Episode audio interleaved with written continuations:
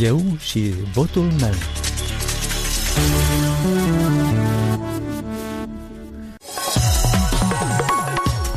Bine v-am găsit, eu sunt Valentina Ursu și vă invit să ascultați emisiunea electorală la Radio Europa Liberă, unde puteți afla gândurile alegătorului și oferta politicianului. Europa Liberă continuă să vă prezinte actorii politici înscriși în cursa electorală pentru alegerile de 11 iulie. Cu numărul 3 în buletinul de vot va figura blocul electoral Renato Usatăi cu sloganul Mână de fier în mănușă de catifea.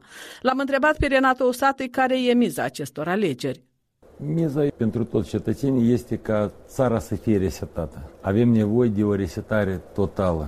După tot ce s-a întâmplat în Republica Moldova în ultimii 30 de ani, nu avem o altă soluție și eu sunt sigur că rezultatul care îl va obține blocul electoral Renato Usate va fi unul foarte bun și va participa în această resetare. Nu ca opoziție, dar cred că totuși ca o parte de guvernare cu participarea blocului electoral Renato Usatăi, majoritatea viitoare va fi din oameni buni și nu din oameni răi.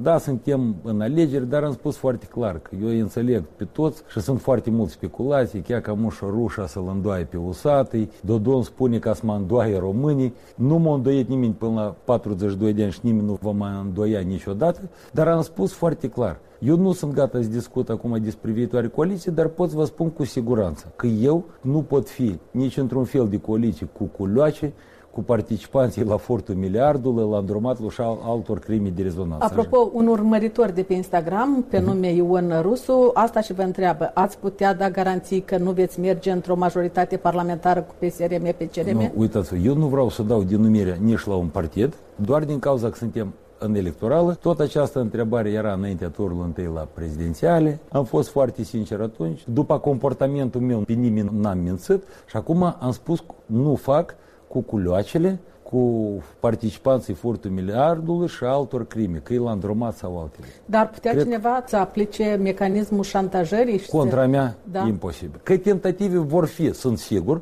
cum au fost și după turul întâi la prezidențiale, tentative vor fi, sunt sigur. Dar că vor ieșua, tot sunt sigur. Când cineva din unii experți, analiști merg pe la televiziuni că acest usatăi are avere ascuns în Federația Rusă, toate averile mele sunt în declarație. În afară de casă, în Federația Rusă și unor tereni, eu nu am avut și nu am nimic, dar dacă cineva să încearcă să fac presiuni foarte mari asupra mea... Inclusiv prin dosare. Dar nu prin dosare, el e unul, Poate vor mai inventa unul, acum în campanie electorală, cum a fost la prezidențiale cu ăla, acolo îndrumat. Nu exclud, dar asta poate să fie rezultatul zero. Iată, am fost lovit, toate televiziunile, toată mass media din Federația Rusă m-a atacat. Am rezistat, am o imunitate. Pentru mine este important, doamna Valentina, ca acest domn Ion care vă dă întrebarea și restul cetățenilor, eu doar să trebuiască să merg în stradă, să mă uit în ochi la oameni, o să trebuiască să merg prin diferite localități din țară. Eu n-am făcut, niciodată n-am mimat, nu am imitat și ies eu în fața oamenilor cum au, au făcut-o mulți pentru a salva Republica Moldova. Astăzi putem să mergem la orice fel de colit. Dumneavoastră insistați pe dictatura deci, legii. Cum ați descifra acest lucru? M-a întrebat tot unii colegi de dumneavoastră ce înseamnă dabros cu lacame. Da, se traduce ca mână de fier în mănușă de catifea, ca traducere corectă, dar sună nu. Dictatura legii asta pentru mine înseamnă ca mediul de afaceri să nu mai fie interesat cine e comisarul în raion, cine e șeful la fisc sau cine este șef la un alt minister sau o agenție. Așa cum astăzi practică toată lumea civilizată. Oamenii trebuie să știe că ei vor fi protejați. Ce scenarii post-electorale credeți că ar putea, la modul cel mai realist, să apară după 11 iulie? Tot depinde ce se va întâmpla până la alegeri. Dar deoarece, ce se mai poate deoarece, da, păi eu am declarat, o lună urmă ați văzut, când am declarat că va fi înregistrat un spoiler pas și va fi și blocul Maia Sandu, pasul vedeți că deja l-au înregistrat și blocul Maia Sandu, eu cred că poate fi înregistrat și blocul Maia Sandu. Deci și se pregătesc mai multe mizerii din partea lui Dodon pentru a manipula rezultatul acestui scrutin electoral.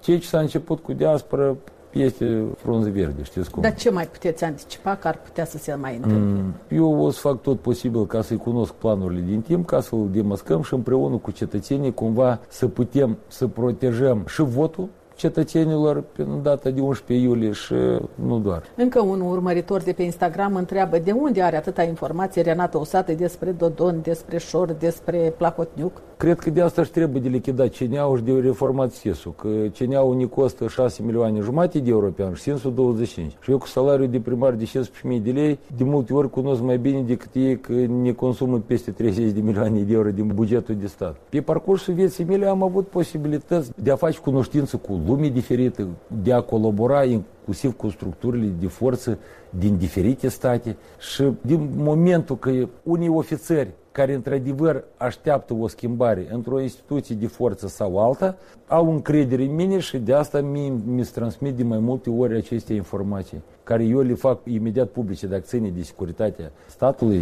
de securitatea... Să știți că în spațiu public deseori se mai strecoară câte o informație și se crede că Renata Osată se identifică cu un fesbist povestea cu FSB o spuneau. Acum această poveste nu mai poate spune nicio persoană care cât de cât urmărește ce se întâmplă în politică, deoarece eu sunt în război deschis cu FSB din 2018-2019. Asta cunoaște toată țara. Știți cum? Dodon spune că lucrez cu românii. Românii spun că lucrez cu ruși. Uitați-vă ce se întâmplă astăzi. Dodon cu Voronin au băgat o sperietoare pe centru stânga, că USAT cu Maia Sandu pregătește unirea cu România și să aducă forțele și bază militară NATO în Moldova, cei de dreapta spun că USAT e agent FSB-ului și la indicația Kremlinului se pregătește să facă coaliții cu Dodon și cu Șor. Și eu mă uit și la unii și la alții și înțeleg că cel puțin trebuie să treacă ambele părți care mă acuză să treacă pe la Costijeni după un certificat, dar sunt niște aberații, eu am fost Fără și ofensie. sunt în coaliții doar cu cetățenii Republicii Moldova.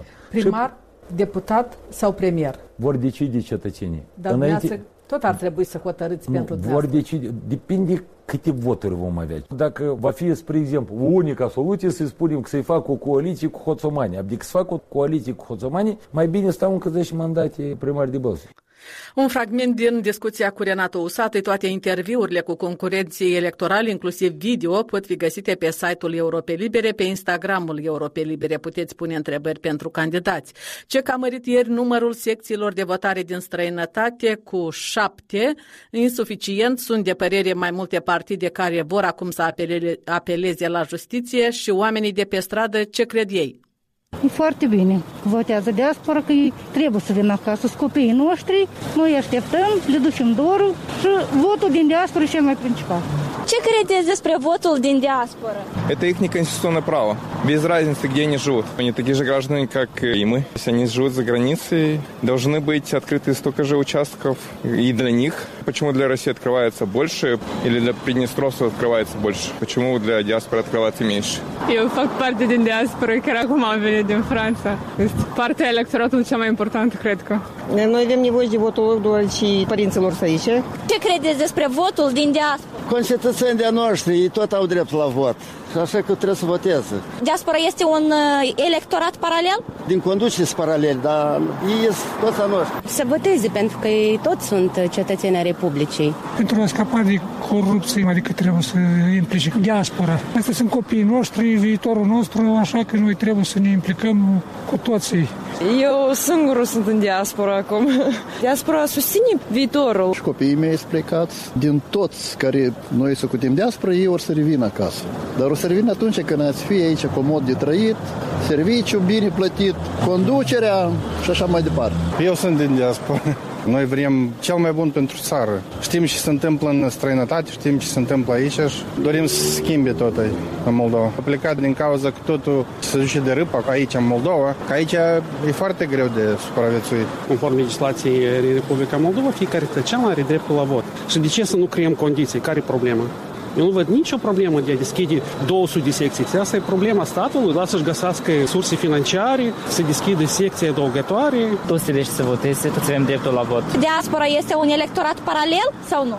Poate pentru Dodon și este paralel pentru mine, nu?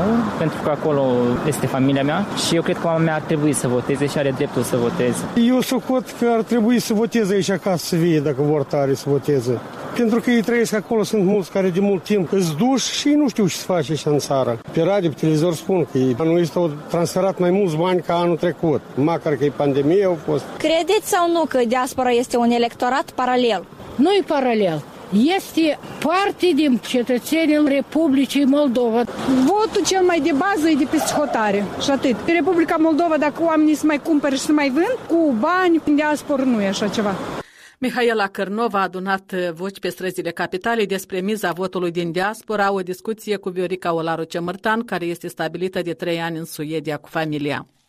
Este o miză foarte mare pentru că noi cei plecați pe alte meridiane continuăm să vibrăm cu Moldova într-un unison și desigur că am plecat și am văzut că este posibil democrația să arate veritabil și ne dorim să contribuim. Respectiv, alegerile anticipate din iulie sunt foarte așteptate, mai ales după ce am avut un prim imbold se pot schimba prezidențiale din noiembrie. Acum suntem motivați odată în plus și mai avem niște tineri vlăstari care au depășit 18 ani și cu mare nerăbdare așteaptă să contribuie. Eu vreau să spun anume din perspectiva tinerii generații care se școlează în Europa sau care poate s-a născut în anumite țări europene, dar a fost crescută, educată de părinți în uh, valorile noastre, ei cu atât mai mult înțeleg cât este de important acest drept civic de a vota și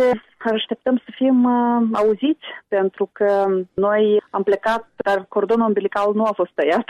Republica Moldova este în sângele nostru, dacă să spun așa metaforic. Dar uh, concurenții dar, uh, electorali au păreri diferite despre votul din diasporă. Unii îl încurajează, alții îl blamează. Da. Ce semnal se trimite către cei aflați în străinătate prin aceste declarații făcute de politicieni? Concurenții electorali au opinii diferite, tocmai din considerentul că și ei, pe ideologii și ca interese, au interese diferite și în momentul în care descurajează votul în diasporă și insultă sau restricționează accesul la exercitarea acestui drept, de fapt își exprimă atitudinea față de toată națiunea noastră, pentru că, în primul rând, este o frică față de diasporă, realizând că persoanele care sunt cumva cultivate altfel, gândesc mult mai critic, văd lucrurile probabil și mai detașat, nu au pârghii să spun așa, de a fi cumva controlați atât de mult de alte interese dar se conduc, mă refer la diaspora, se conduc doar de interesele cetățenești și de aceea anumiți concurenți electorali, desigur că ar dori să minimalizeze influența diasporei. Pe de altă parte, ne bucurăm foarte mult că totuși sunt uh, concurenți electorali care susțin, promovează și se luptă pentru acest drept și aceasta este miza noastră.